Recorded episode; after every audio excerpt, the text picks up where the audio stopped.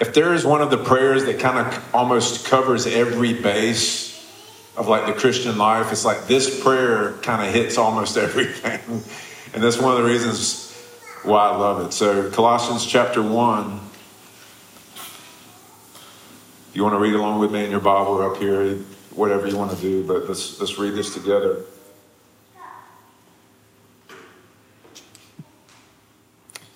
For this reason, also, since the day we heard this, we haven't stopped praying for you. We're asking that you may be filled with the knowledge of His will in all wisdom and spiritual understanding, so that you may walk worthy of the Lord, fully pleasing to Him, bearing fruit in every good work and growing in the knowledge of God, being strengthened with all power according to His glorious might, so that you may have great endurance and patience joyfully giving thanks to the Father, who has enabled you to share in the saints' inheritance and the light. So there you go. And so when you kind of you have to break this down to kind of get all the gold nuggets out of it because if you kind of casually read it, it just sounds like fluffy language. But we're going to break it down a little bit. So starting in verse 9, Paul says we're asking that you may be filled with the knowledge of his will in all wisdom and spiritual understanding. So there's two things we need to know. We need to know what is the will of God and what is wisdom. What is the will of God and what is what is wisdom so we can even understand what Paul's talking about. So the will of God is is basically what God desires, you know. We have our will. We have, you know, but when we came to Jesus, what we were saying is, hey, not my will, your will be done. Not my desires, not what I want to happen, but your will be done. Jesus prayed that in the Garden of Gethsemane. He's like, if there's a way for this cup to pass, if there's a different way that you can redeem mankind, that would be great. If not, your will be done, right? And so it's a, it's a place of submitting yourself to the Lord. And so, what are some of God's desires? And I'm not going. This isn't an exhaustive list by any means. It's a big list of what God desires. But this is. But these are just a few of the things. You know, God desires that that none should perish, but but all come to everlasting life. He desires that we would know His love. He desires that we would have understanding of our identity as a child of God. John chapter 1, 1 John chapter 3, verse 1. He prays that he desires that we would not love our lives so that we would actually find our life. So he does he desires for us not to love this life because he knows it's temporary. He desires obedience more than sacrifice. He desires us listening to his voice and obeying his, his, his voice. He desires truth in our inmost being. In Song of Songs, chapter 7, verse 10, he says, or the, the, the bride says, I am my beloved, and his desire is for me. So his desire is, is you. You are his desire. Matthew 9 and 13, Jesus says, But go learn what this means. I desire compassion, not sacrifice. Other, trans, other parts in the Bible, in the Old Testament, says, I desire obedience more than sacrifice, which I, I mentioned just a second ago. And so these are these are just a, a, few examples of what God desires. And so what is what is wisdom? First of all, the way that we, we receive wisdom is to listen to the one who has wisdom. That's what Solomon prayed. God, give me a listening heart. When he prayed wisdom, that, that word wisdom in 1 Kings chapter 4 is translated more accurately in Hebrew as uh, give me a listening heart so I know how to rule these people. And then Solomon became the wisest man of his time. And Jesus said, you know, the, something greater is Solomon here talking about himself. He's like, I listen to God even better than Solomon does. and so Solomon, that, that was how Solomon gained his wisdom was God gave him even a gift and a grace to listen to what to, to his to God's wisdom. So you have wisdom. that's how you receive wisdom, and then there, and so we receive wisdom from above in that way. And then there's demonic wisdom. And so James, James chapter 3 says, verses 13 through 18, he says, Who among you is wise and understanding?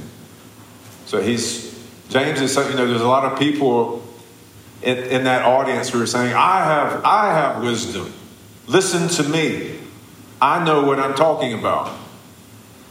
And so James is like, who, all right, all of you who's saying, who, who's among you is wise and understanding? And he says this by his good conduct, he should show that his works are done in the gentleness that comes from wisdom.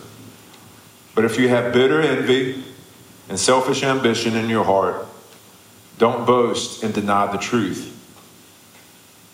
Such wisdom does not come from above, but is earthly, unspiritual, demonic. So these people that were saying, I have wisdom, follow me, I have understanding, they're boasting. He's like, that's demonic. You're creating division. That's demonic wisdom.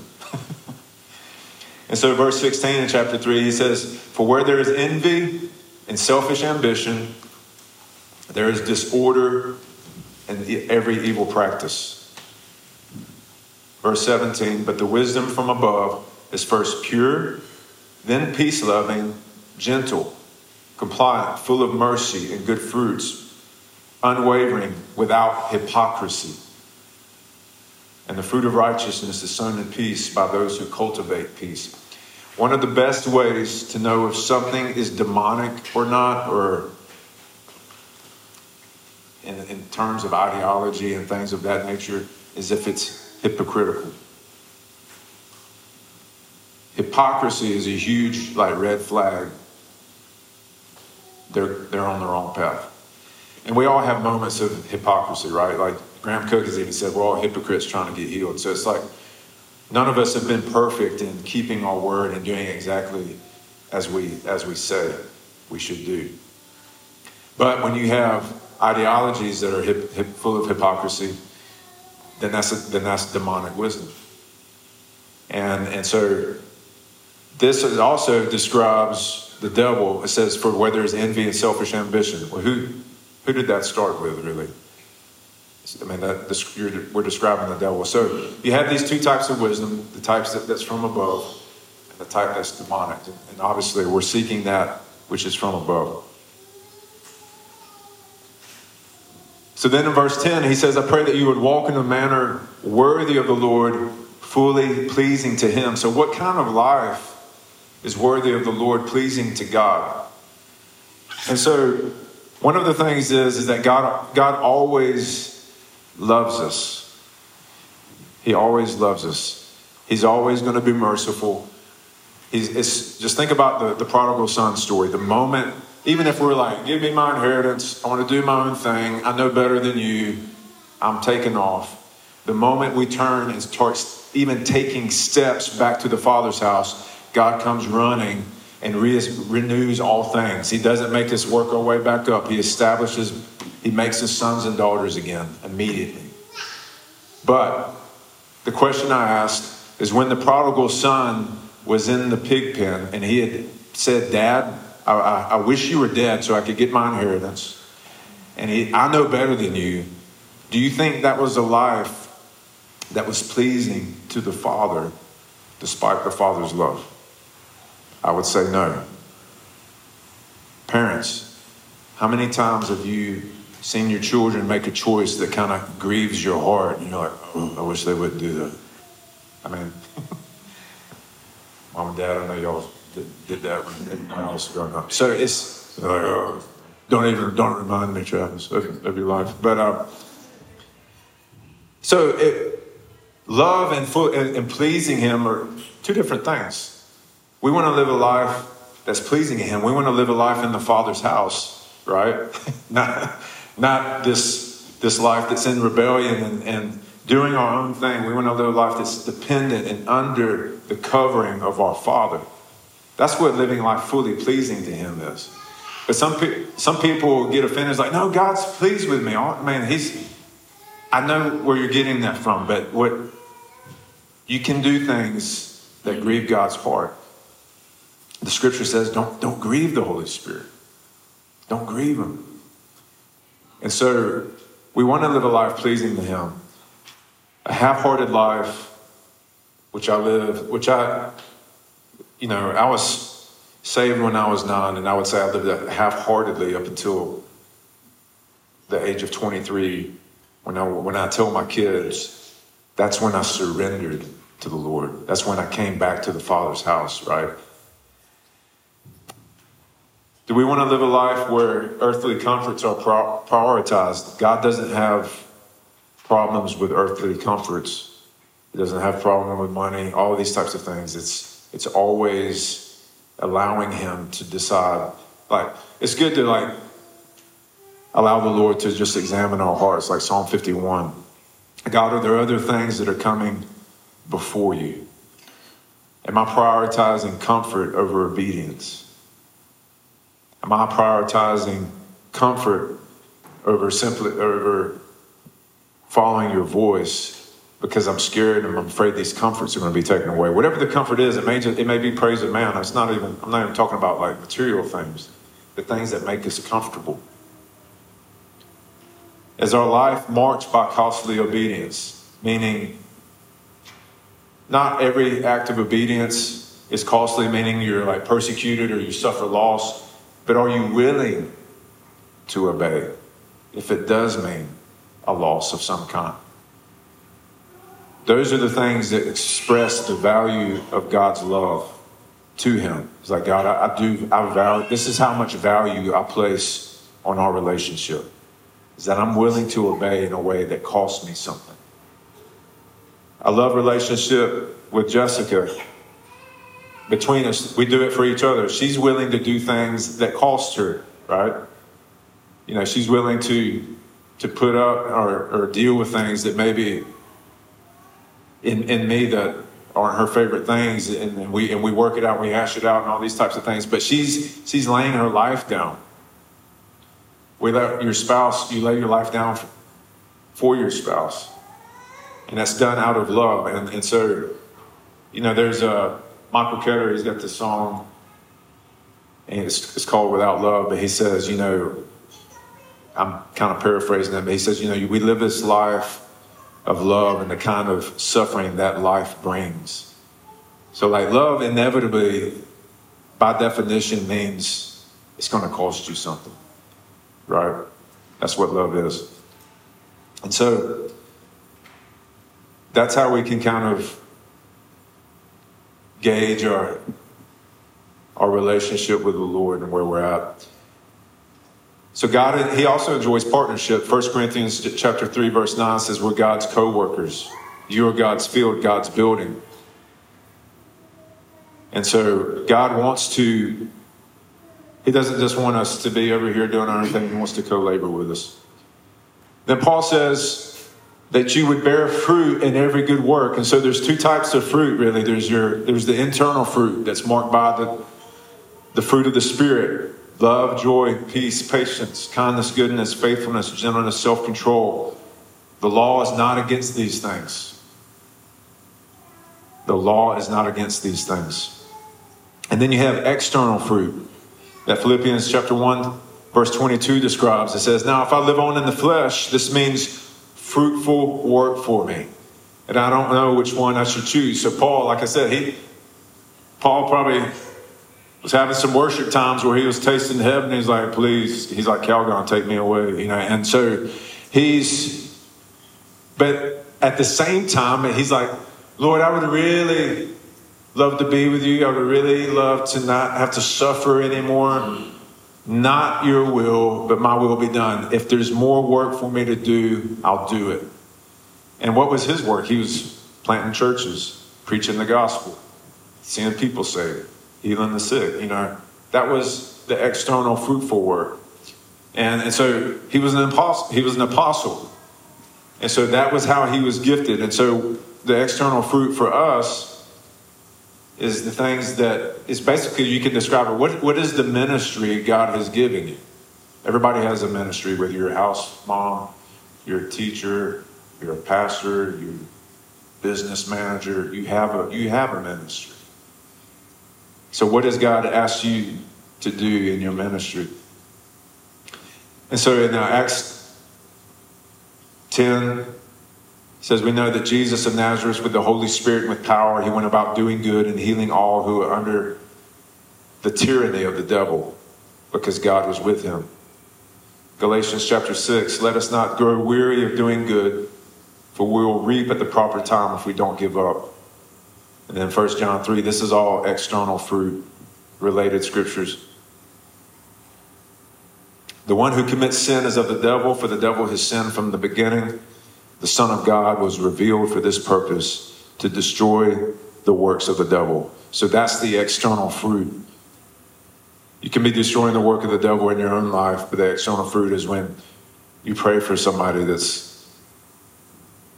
that's been oppressed by a demon and, and you cast the demon out. You know, those are the works of Jesus that we're talking about in that external fruit. He says that you would grow in the knowledge of God. And so we, when we talked about this in Ephesians chapter 3, the knowledge of God is not a head knowledge, but it's a knowing like a husband and wife know each other when they, when they lay down together. And so we're, we're one spirit. Husband and wife are one spirit the moment they join together in the flesh.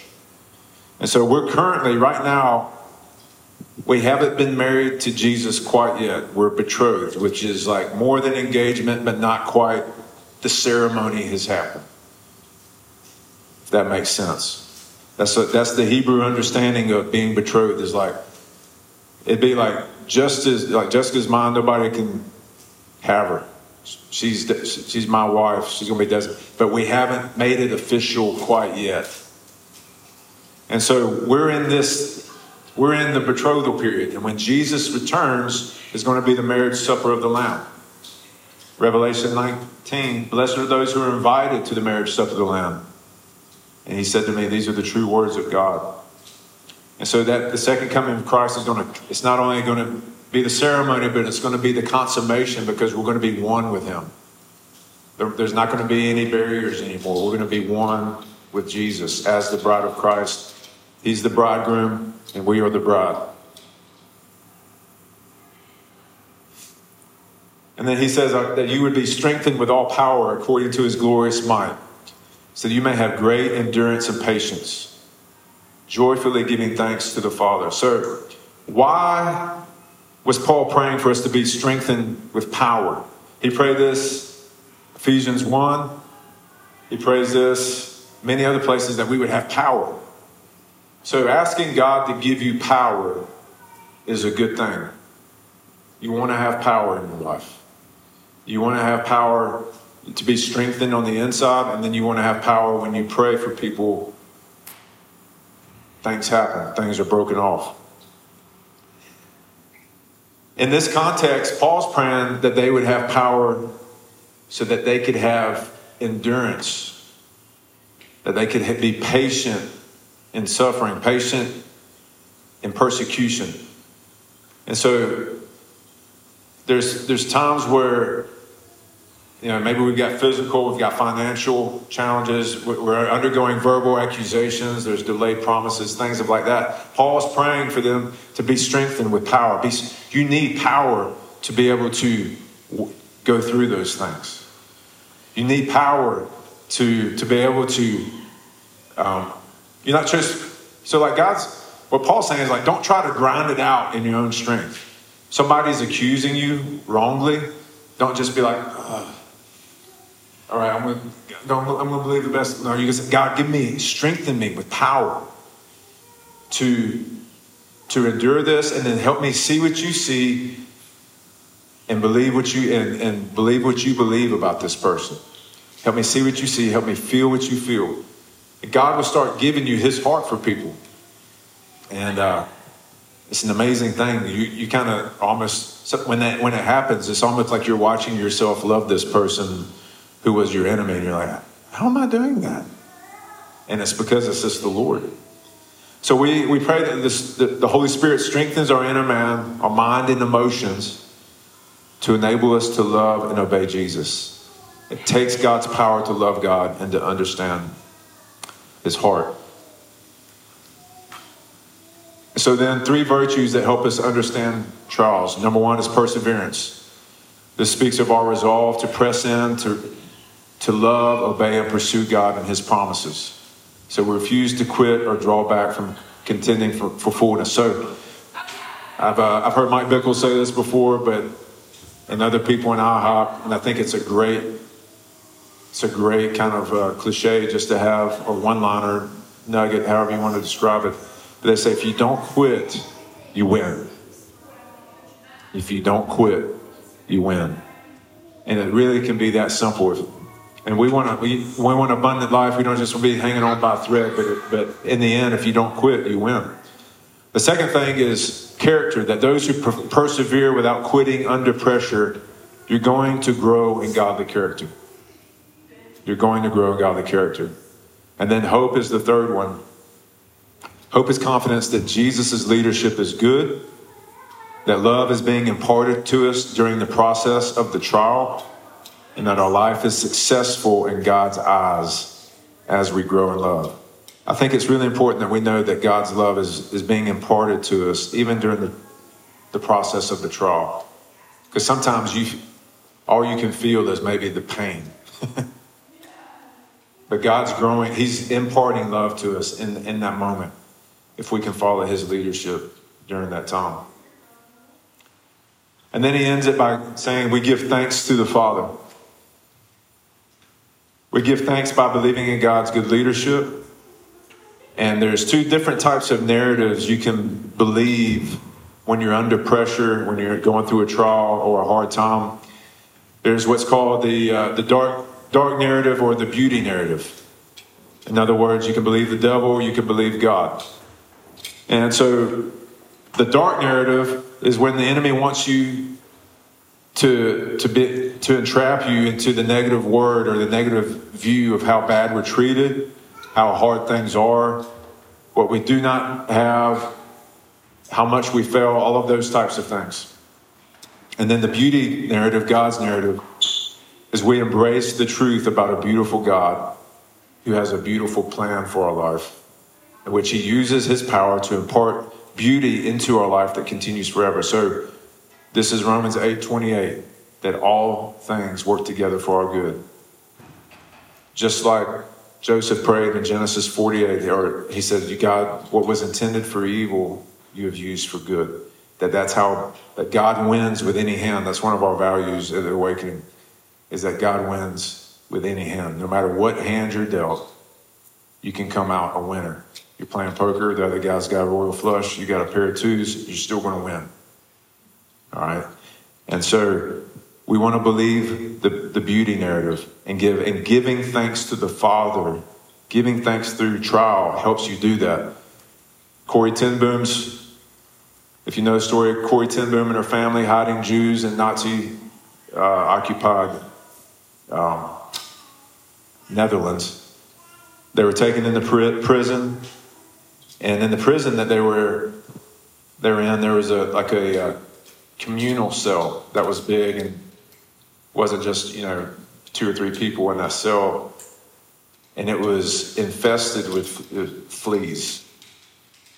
But they would go in there to to be able to talk to each other about the Lord. They would worship the Lord. They would encourage one another, and then they just would have fellowship.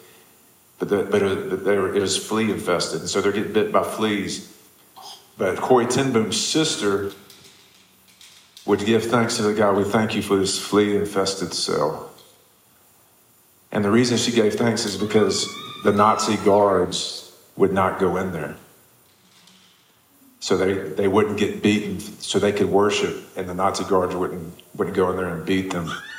They didn't even want to go in there and listen, so they're like, Thank you for the fleas that keep the Nazis away so we can worship you.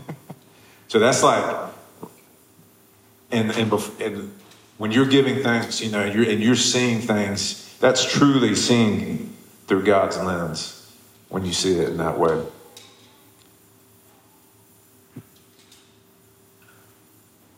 So then, just some next steps. This week, just pray Colossians chapter 1, verses 9 through 12 over your family.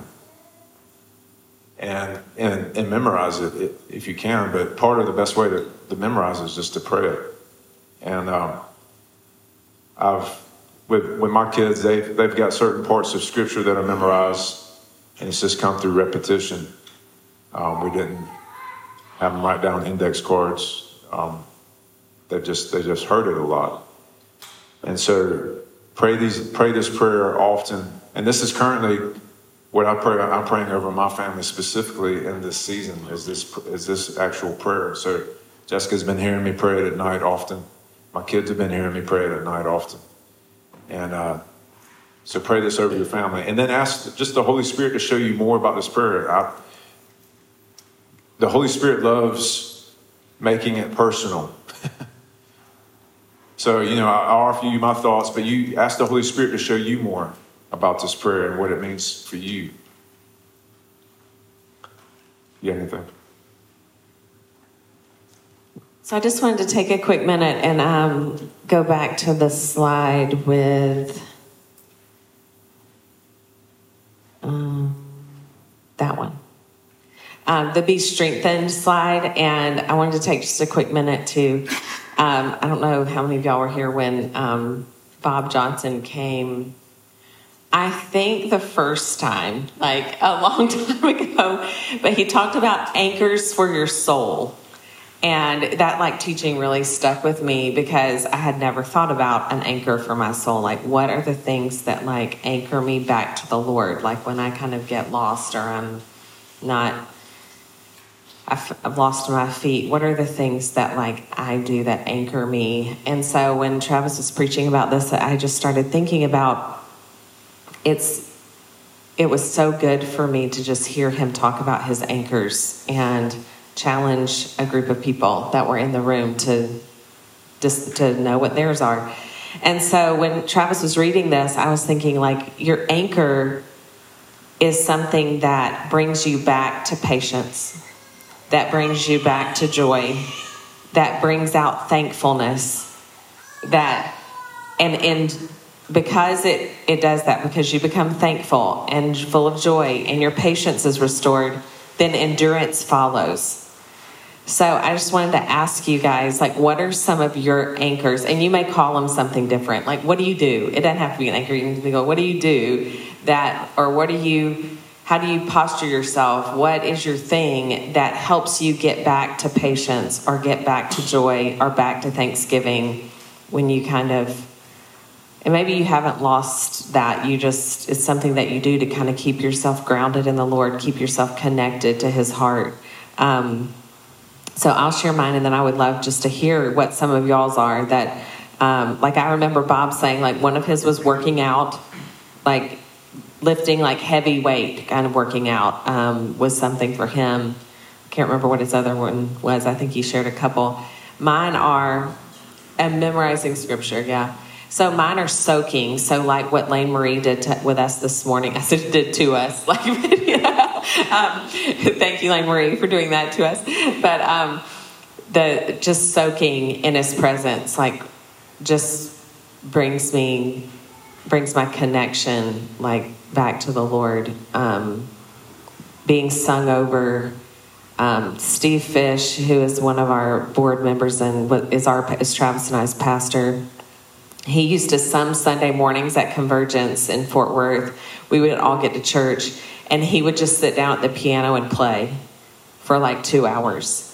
It was my favorite Sundays, and I would just lay in the floor, and it's like God would just change my life in those two hours. Like I would just come out being feeling like I had just sat with the Lord. I didn't hear, I mean, he just would play the piano. Sometimes he would sing, but most of the time he would just play the piano.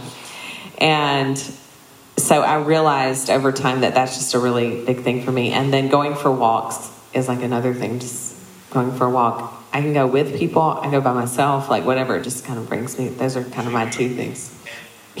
I do go for walks a lot. I need my patience restored a lot. Um, but the other day, Josiah went with me on a walk, and Travis. It was a great walk.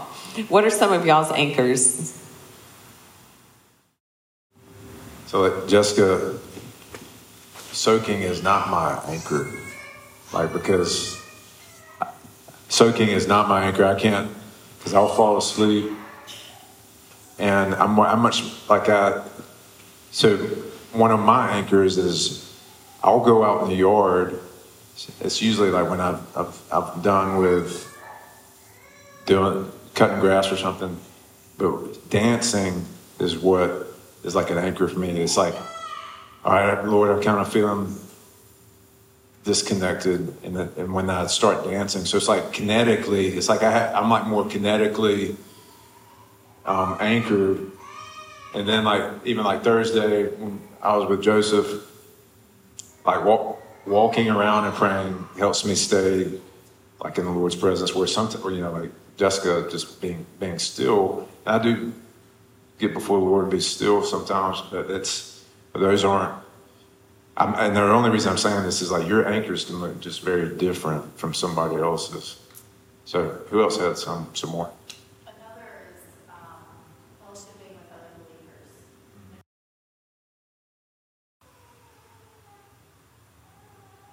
Yeah, I just want to encourage us to do these things, uh, you know, more.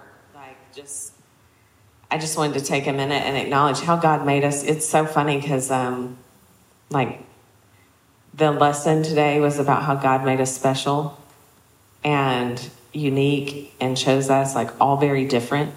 And then Lane saying about him being the potter. And we're all very unique. I mean, something's different for each of us, but I think I know for me sometimes I know when I have like stopped doing those things. Like, and I just need to go for a walk or I need to soak. And I I don't know I need it until it's it's too late a little bit. I've lost my patience. I'm not being thankful. Those kind of things. And then, but out of those places, it's the way God made you. So it's going to automatically. It's a lifeline for Thanksgiving. You don't have to. You don't have to get this effort. I think sometimes.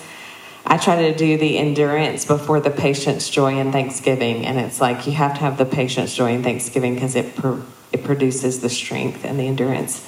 So I just wanted to encourage us to take time to do those things. And maybe even for people around you, just like um, I love how Rachel was just saying how she's like taken this to her community. I don't think the world is aware, you know, aware of the anchors that are in them, like whether they know Jesus or not. It's like this is a way for them to connect with the Lord, right? Like, because He made each person the other day I was at work and there's a girl who's not a believer who um, she was trying to do something. And I just said, and she did it. She finally got it. And I was like, girl, she was like, yeah, I don't, I mean, I was like, that's amazing. She's like, it's not amazing. I took me like eight times. I'm like, yeah, but if you don't quit, you win. She, she like stopped. It's like her world stopped. And she was like, say that again. And I said, if you don't quit, you win. And she was like, I'm going to hold that for the rest of my life. Because it's a, kingdom value, right? And so it brought Jesus into a moment with me and this girl who's a junior in college, going to med school. Like she's got a lot going on. So um, we bring the kingdom everywhere we go, and these anchors help us, but it can also be something that we empower other people with. Bless you guys. And uh, y'all can go get your kiddos.